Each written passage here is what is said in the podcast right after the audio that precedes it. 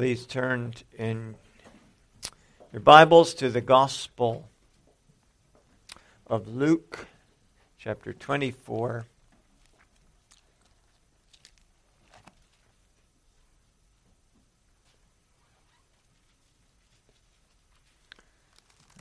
Begin reading at the 13th verse.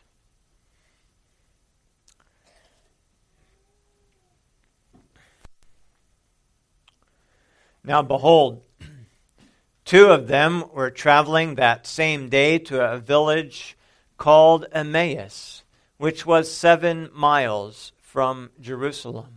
And they talked together of all these things which had happened. So it was, while they conversed and reasoned, that Jesus himself drew near and went with them. But their eyes were restrained, so that they did not know him. And he said to them, "What kind of conversation is this that you have with one another as you walk and are sad?" Then the one whose name was Cleopas answered and said to him, "Are you the only stranger in Jerusalem, and have you not known the things which happened there in these days?" And he said to them, "What things?" So they said to him, "The things concerning Jesus of Nazareth, who was a prophet, mighty in deed and word before God and all the people, and how the chief priests and our rulers delivered him to be condemned to death and crucified him. But we were hoping that it was he who was going to redeem Israel. Indeed, besides all this, today is the third day since these things have happened. Yes, and certain of our women arrived at the tomb early, astonished us. When they did not find his body, they came saying that they had seen a vision of angels who said he was alive. And certain of those who were with us went to the tomb and found it just as the woman had said, but him they did not see." And then he said to them, "O foolish ones, and slow of heart to believe in all that the prophets have spoken. Ought not the Christ to have suffered these things and to enter into his glory?" And beginning at Moses and all the prophets, he expounded to them in all the scriptures the things concerning himself. Then they drew near to the village where they were going, and he indicated that he would have gone farther, but they constrained him, saying, "Abide with us, for it is toward evening, and the day is far spent." And he went in to stay with them. Now it came to pass, as he sat at the table with them, that he took bread, blessed and broke it, and gave it to them. Then their eyes were opened, and they knew him, and he vanished from their sight.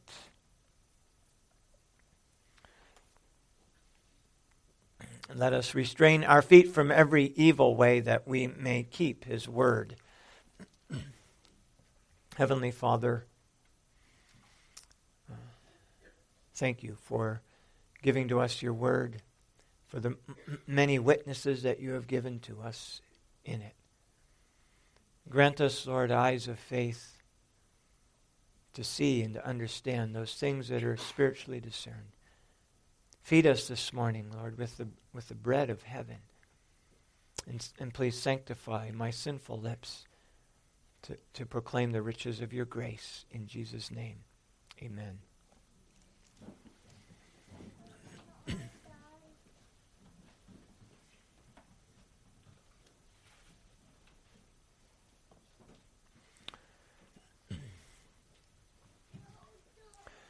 Well, there was a popular hymn from the 20th century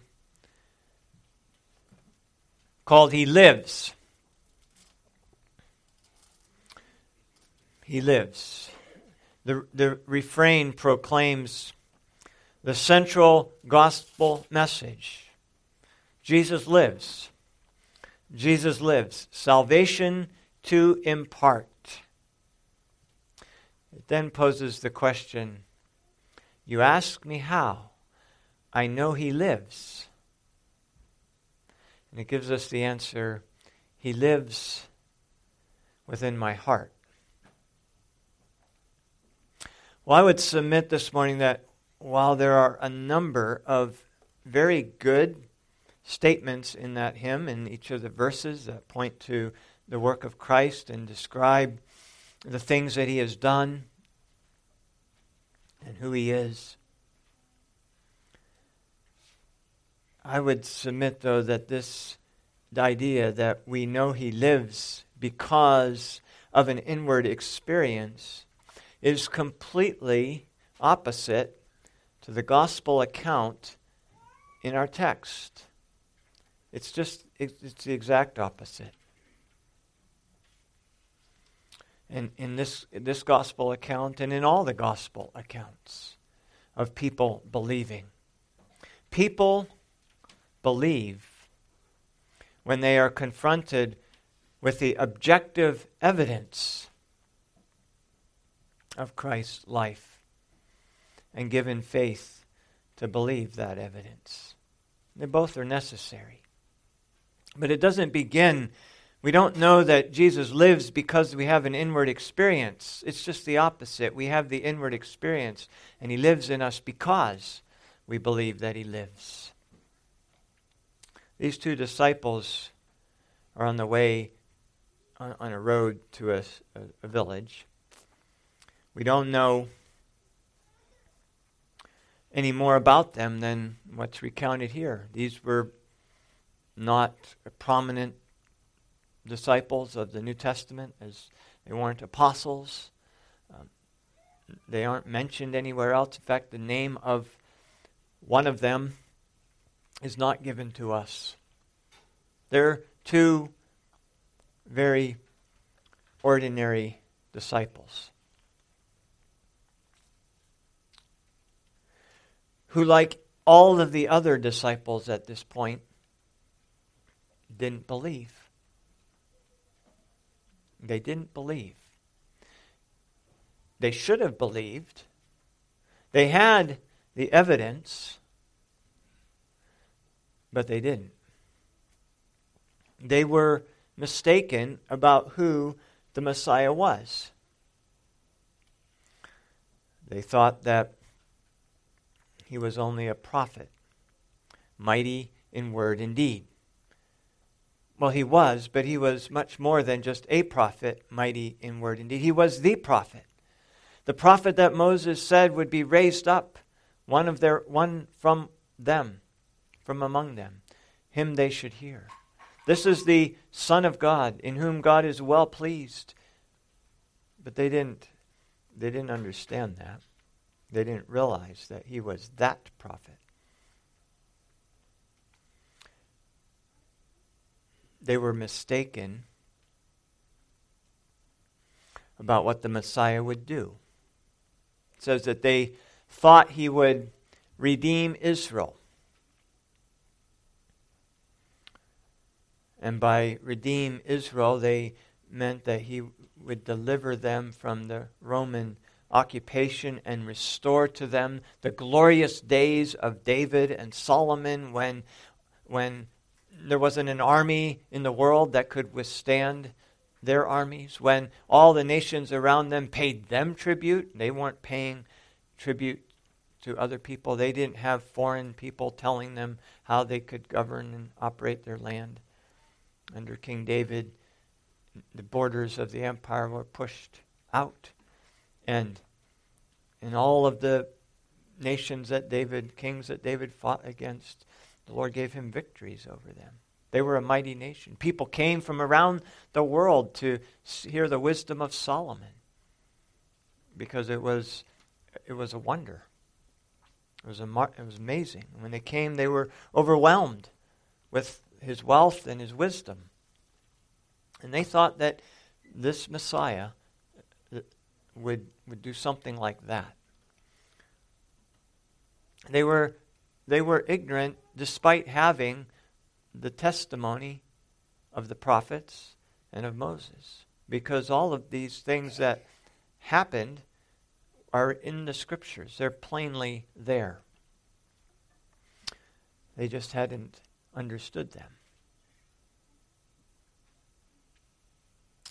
And Jesus actually rebukes them for not understanding. He didn't say, "Oh, yeah, of course, I understand. You wouldn't understand." He actually says, "Oh, foolish ones and slow of heart to believe all that the prophets have spoken." They should have known. They should not have. They had the evidence. They didn't believe it. And so they were downcast. They were heartsick. Right? Hope deferred makes the heart sick, and their hopes were shattered. They had high hopes for this Jesus. But as they told Jesus, the chief priests and the rulers had delivered him to be condemned to death and crucified him. And it's been 3 days, and he's obviously pretty dead, they thought. He hadn't come back to life. Nothing had happened.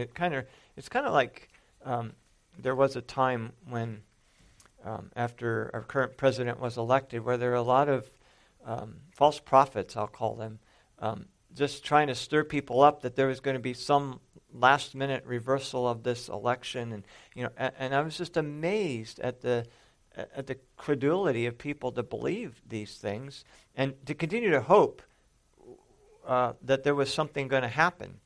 And this is kind of descriptive of what they were like. Okay, we had this terrible trial, but maybe there's going to be something. Maybe he didn't actually die. Maybe he was rescued. But 3 days have gone by and nothing has happened, and they're pretty much ready to give up. It must not have been the Messiah. And so they're cast down.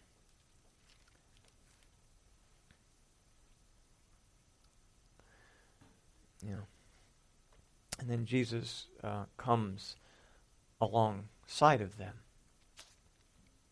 and starts asking them, "Well, why are you cast down? What's going on?" And they're like, "Well, where have you been? Aren't you aware of all these things that are happening? What do you mean? Why are we cast down?" And so they begin to talk to Jesus, not knowing it's Jesus, about all the things that have happened in the last couple days. And it's interesting, the evidence that they recount.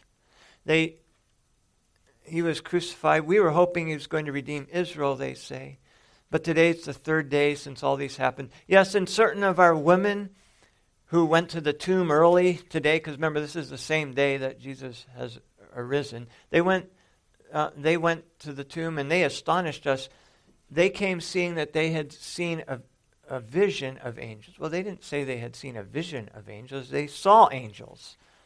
But there was so much unbelief in the disciples, in all of the people, that they couldn't understand it. They thought they were just talking wives' tales. And so these disciples say, they don't say they saw angels, they saw a vision of angels. So the women bore witness. Angels testified that Jesus had risen. They themselves say, and certain of those who were with us went to the tomb and found it just as the women had said. Peter and John went to that tomb, and they found it just like the women had said. It was empty.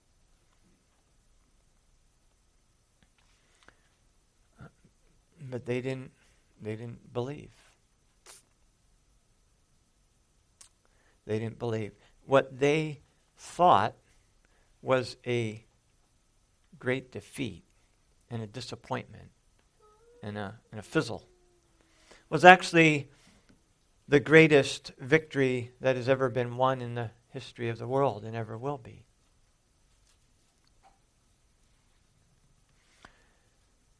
See, we can look around like them.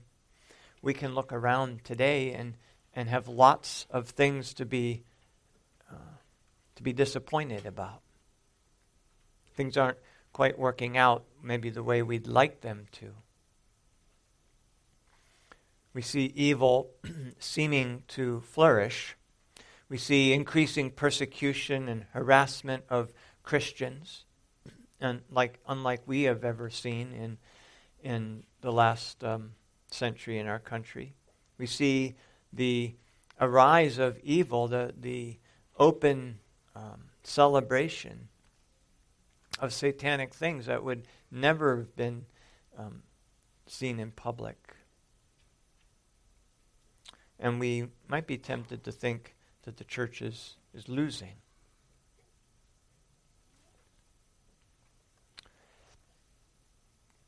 And that would be to believe, to not believe as these disciples didn't believe. Now, I should also point out some of the graces in these Emmaus disciples. We see first that Jesus did rebuke them for their unbelief and being slow to believe, but there were a number of graces that they had. They were charitable. They readily embraced a stranger joining their conversation. They didn't know who Jesus was. They thought he's a stranger. But they responded very civilly to his question. They didn't give him a short answer and shut down the conversation, tell him to go away. They were consumed with their own sorrow and disappointment. No, they accommodated his apparent ignorance of the things happening in Jerusalem, and they begin to speak with him. Secondly, they're not afraid to speak of Christ. They spoke freely with Christ, not knowing who he was, but they spoke about Christ freely. This was really a dangerous time, right, to be a disciple of Christ.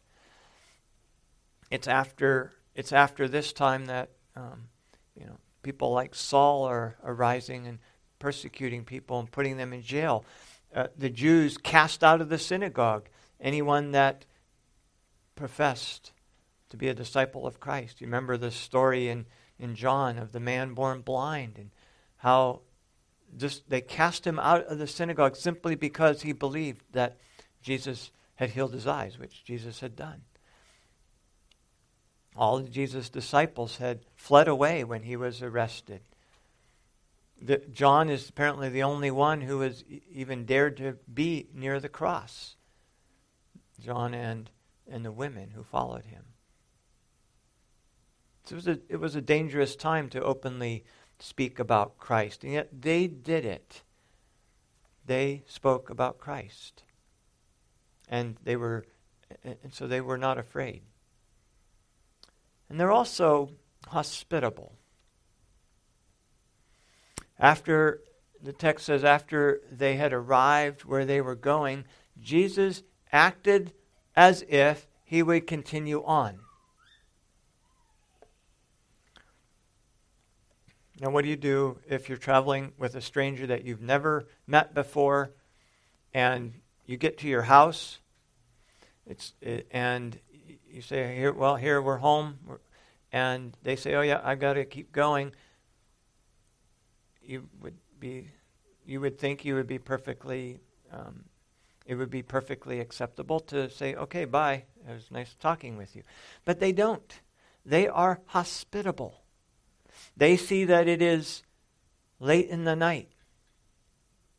And they don't just accept the I'm going to be going. It says Jesus indicated that he would have gone farther. He acted as if he was going to go farther. But they constrained him. They pressed him to stay with them, and Jesus did. I think he might have been testing them. Just like he tested Philip, just like he tested the disciples. He would ask them questions. He would do things. Like the feeding of the 5,000 started out as a test. Philip. I think he might have been testing them.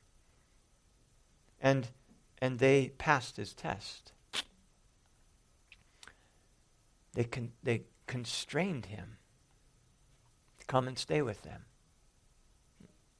Now, we don't know who this second disciple is, but I think in light of this section here that it's possible that this was Cleopas' wife, was the second unnamed disciple. Given that they were going to lodge together in Emmaus, this is where they were going, and that they pressed Jesus to stay with them, which which would seem to me to indicate that they were at their house and not just some inn along the way, that they were staying, but that they were going into their house and they were lodging together, and they're bringing and pressing Jesus to stay. I think that this is their house, and they are showing hospitality to a stranger. That's what hospitality is, to show hospitality to somebody you don't know. You know, we have each other over for fellowship, and we share meals together, and that's wonderful. That's good, but that's not what hospitality is. Hospitality is showing kindness to strangers, and that's exactly what these disciples do. That's why Hebrews reminds us not to forget to entertain strangers, for by so doing some have unwittingly entertained angels. These people, these two disciples, Clopas and this second one, who I think may have been his wife, entertained a stranger, not realizing that it was the very Son of God. And they received a blessing. Jesus stayed with them. They constrained him, saying, "Abide with us, for it is evening, and the day is far spent." And he went in to stay with them. And it came to pass, as he sat at the table with them, that he took bread, blessed and broke it, and gave it to them. And then their eyes were opened. Jesus had been talking with them this whole trip and giving to them the objective evidence that Christ had to suffer the things that he suffered. The things that happened had to happen that way. The scriptures had testified to that, the prophets and Moses. And as Jesus says later on when he's talking to the disciples, and the Psalms as well. And those are the three divisions of the Hebrew Bible, the law, the prophets, and the writings. In other words, everything in the Old Testament spoke and pointed to Jesus Christ, even the Pentateuch, even the law. But they did not understand as he was doing all this explaining. It's necessary. Our faith is based on that objective evidence. But they didn't understand until they invited him in. They showed hospitality to a stranger, and in so doing entertained not just an angel, but the very angel of the Lord, the Son of God. And it's then, in the breaking of bread with him, this stranger, that their eyes were opened, and they knew who he was, and they believed. And then Jesus was gone.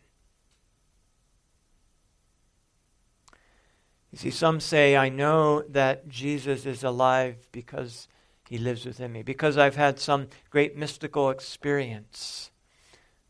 But the scriptures tell us otherwise. We don't know that Jesus lives because we have an experience of him within us. We know that he lives because of the objective evidence before us. And because we believe, he lives within us.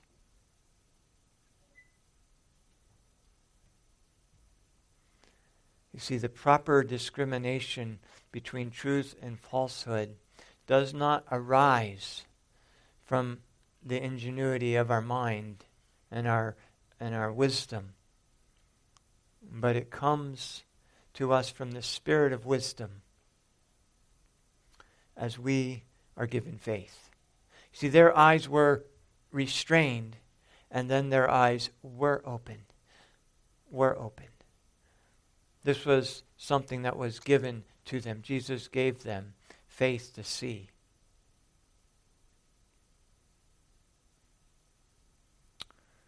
Paul says in 2 Corinthians 4, "We do not lose heart. Even though our outward man is perishing, yet the inward man is being renewed day by day. For our light affliction, which is but for the moment, is working for us a far more exceeding and eternal weight of glory." While we do not look at the things which are seen, but at the things which are not seen, for the things which are seen are temporary, but the things which are not seen are eternal. See, it's eyes of faith that enable us to see the great spiritual victories that are happening in front of us. Things that, victories that may look without faith like defeats.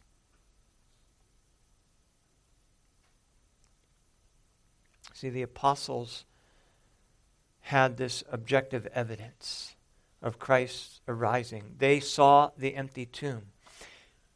They didn't believe. But when he stood in their midst, as he does a little later in the text,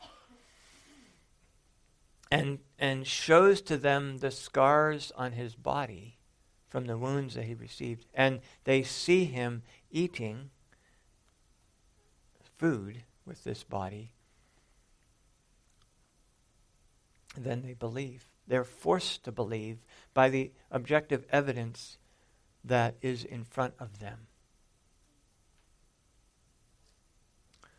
Now, no one can have that same objective evidence of Christ's resurrection that the apostles had. That's what uniquely qualified them to be apostles. They had seen the risen Christ. They had seen Christ. They were eyewitnesses of the resurrection.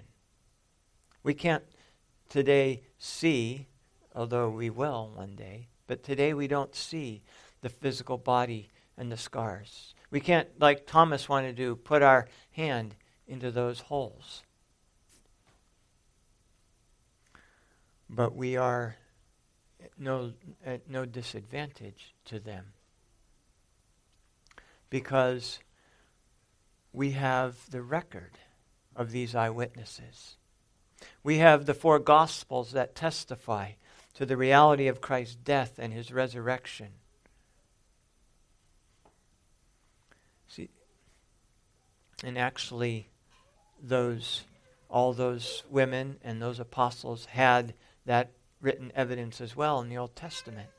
And that's why Jesus could rebuke these disciples for not believing, because they had sufficient objective evidence to believe. They had the testimony of the Scriptures.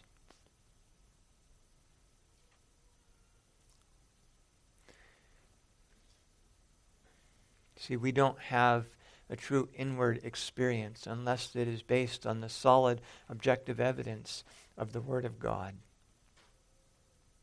See, the Bible is an objective book.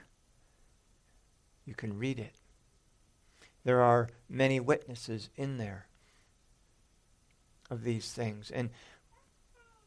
And this is the objective evidence that is sufficient for us to believe. Faith comes by hearing, and hearing by the Word of God. It doesn't say faith comes because we have an inward experience and then we can believe. No, it's just the opposite. Faith comes by hearing, and hearing by the Word of God.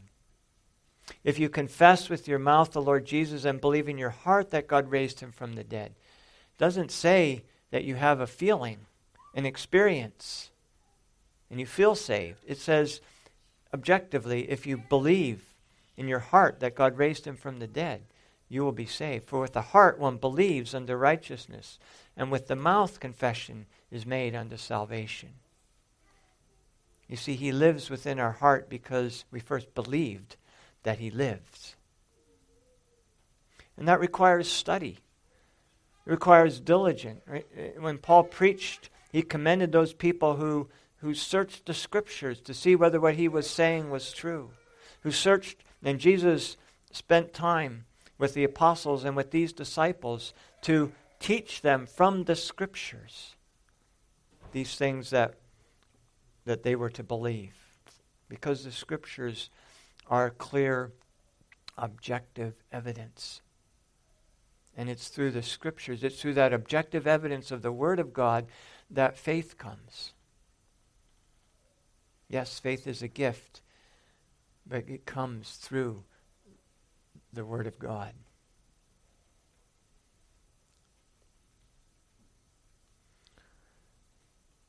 And this is the way that we need to live as well. We live by faith.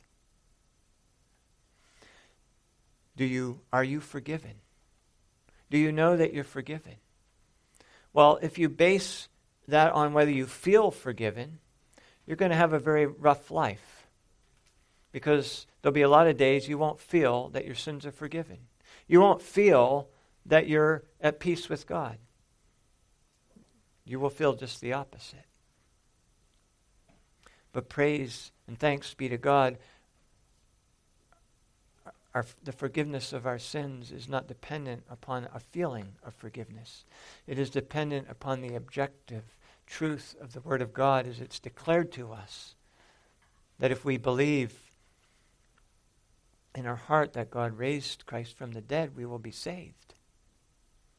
It's based on the objective Word of God that if we confess our sins, He is faithful to forgive us our sins and to cleanse us from all unrighteousness. It's based on the objective Word of God that though our sins be as scarlet, yet Christ's blood makes them as white as snow.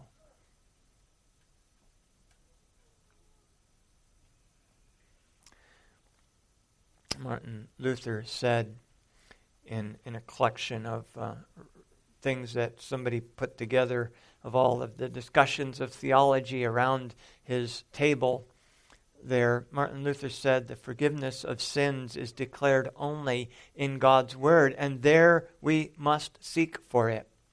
For it is grounded on God's promises.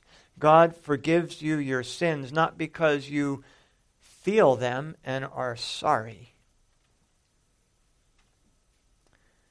God forgives us our sins not because we feel them and are sorry for them. For that is produced by sin itself. For that sin itself does produce. Sin itself can make us regret, feel sorry for our sin. And that deserves nothing.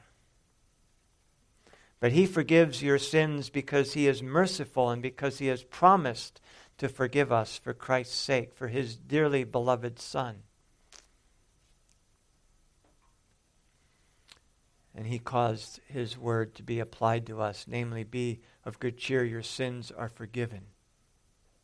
You see, feelings come and feelings go. Inward experiences come and go. We can enjoy them today, and then the next moment they're gone. They can be like a mirage.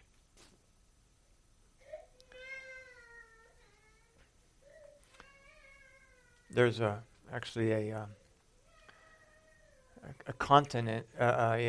explorer by the name of Wilkes. He was an American naval officer, one of the very early explorers of the Antarctica continent, and he recorded and he actually sketched a mountain range, a cape, and he believed it was part of a continent. He was one of the early people who believed it was a continent down there, not just a couple islands.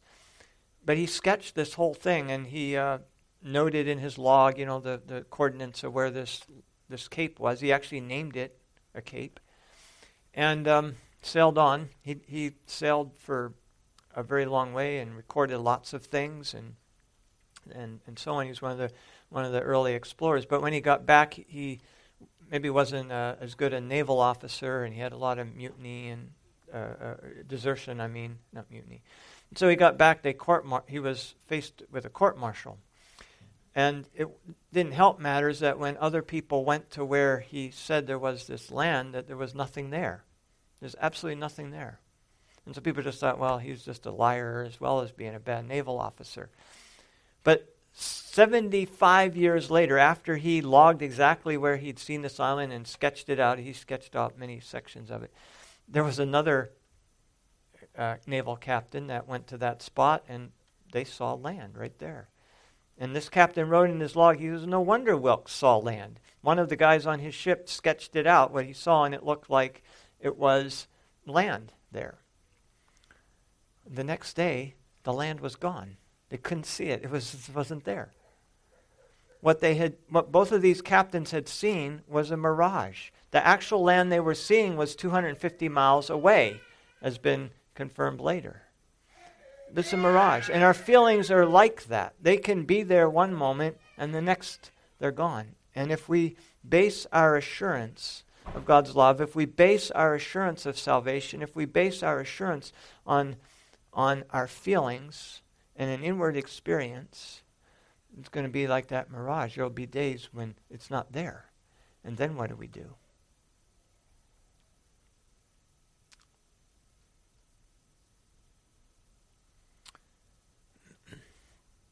Rather, we base our forgiveness upon the objective, infallible, inerrant Word of God that never passes away. It never changes. Not one jot or one tittle of all of God's Word ever changes. And that has to be the basis of what we believe and what we know.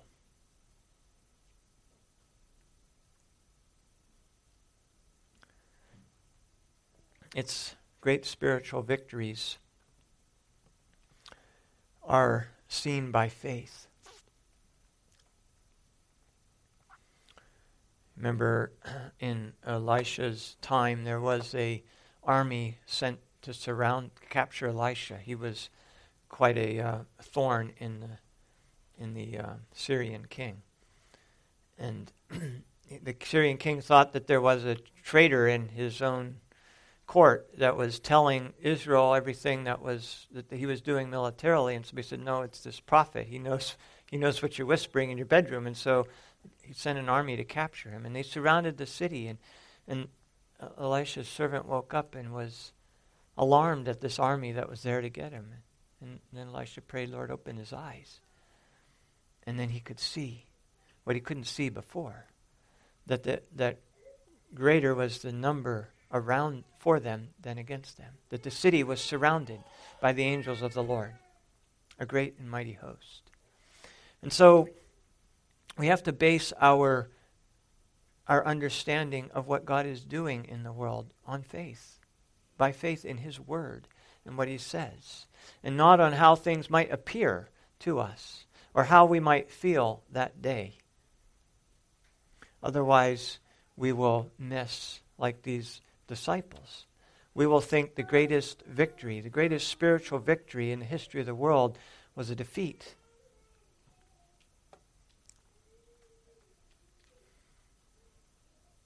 See, it's by faith that we believe the Scriptures that tell us that Christ is reigning, and that of the increase of His government there is no end, and that He will reign until He has put all enemies under His feet, and that the gates of hell will not prevail against the church. And so what might look like defeat,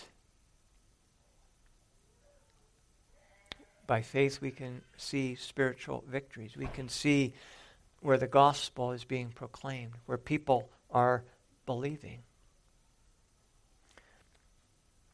And I know, I've said many times how many things you can look at in the 20th century even that point to this victory and point to the gospel going forward. Yes, there is great unbelief, but Christ is reigning. His Word is going out. There are testimonies and standards being raised today to the truth of the Word of God. We've seen the Pew Foundation reporting that as a result of COVID and churches not having services, that the number of people now going to church is drastically reduced, significantly reduced. People haven't come back. Is that a defeat? Or maybe the Lord is purging His church and sanctifying it. In which case, that's a spiritual victory. That's growth. This life, we've died. We've been crucified with Christ. And this life which we now live in the flesh, we live by faith in the Son of God. May the Lord give us faith to believe the objective truth of His Word about in everything that it says, from the forgiveness of our sins, the assurance of our salvation, to Christ's victory over all of His enemies. Heavenly Father, we thank You that You have been victorious and that You do live, and that You ever live to make intercession for us. Lord, help our unbelief, for we acknowledge we are no different than any of these disciples, the ones on the road to Emmaus, the disciples who were so slow to believe that You had risen. Father, we too have these kinds of doubts, and we too are no different. We ask, Lord, that You would help our unbelief. We ask that You would give to us eyes of faith, that we might see Your handiwork, that we might see Your fingerprint in all the events around us, that we might take hope not in the outward success or failure, but that we may hope in Your Word, that we might hope in the truth of Your Word, that we might hope in You, which is a sure and certain expectation that everything that You have said will come to pass exactly as You have said. Lord, it is to You that we commit our lives. We offer our bodies as living sacrifices to You, and ask that You would give us grace, and that according as the grace You have given us, we may serve You in this body. In Jesus' name we pray. Amen.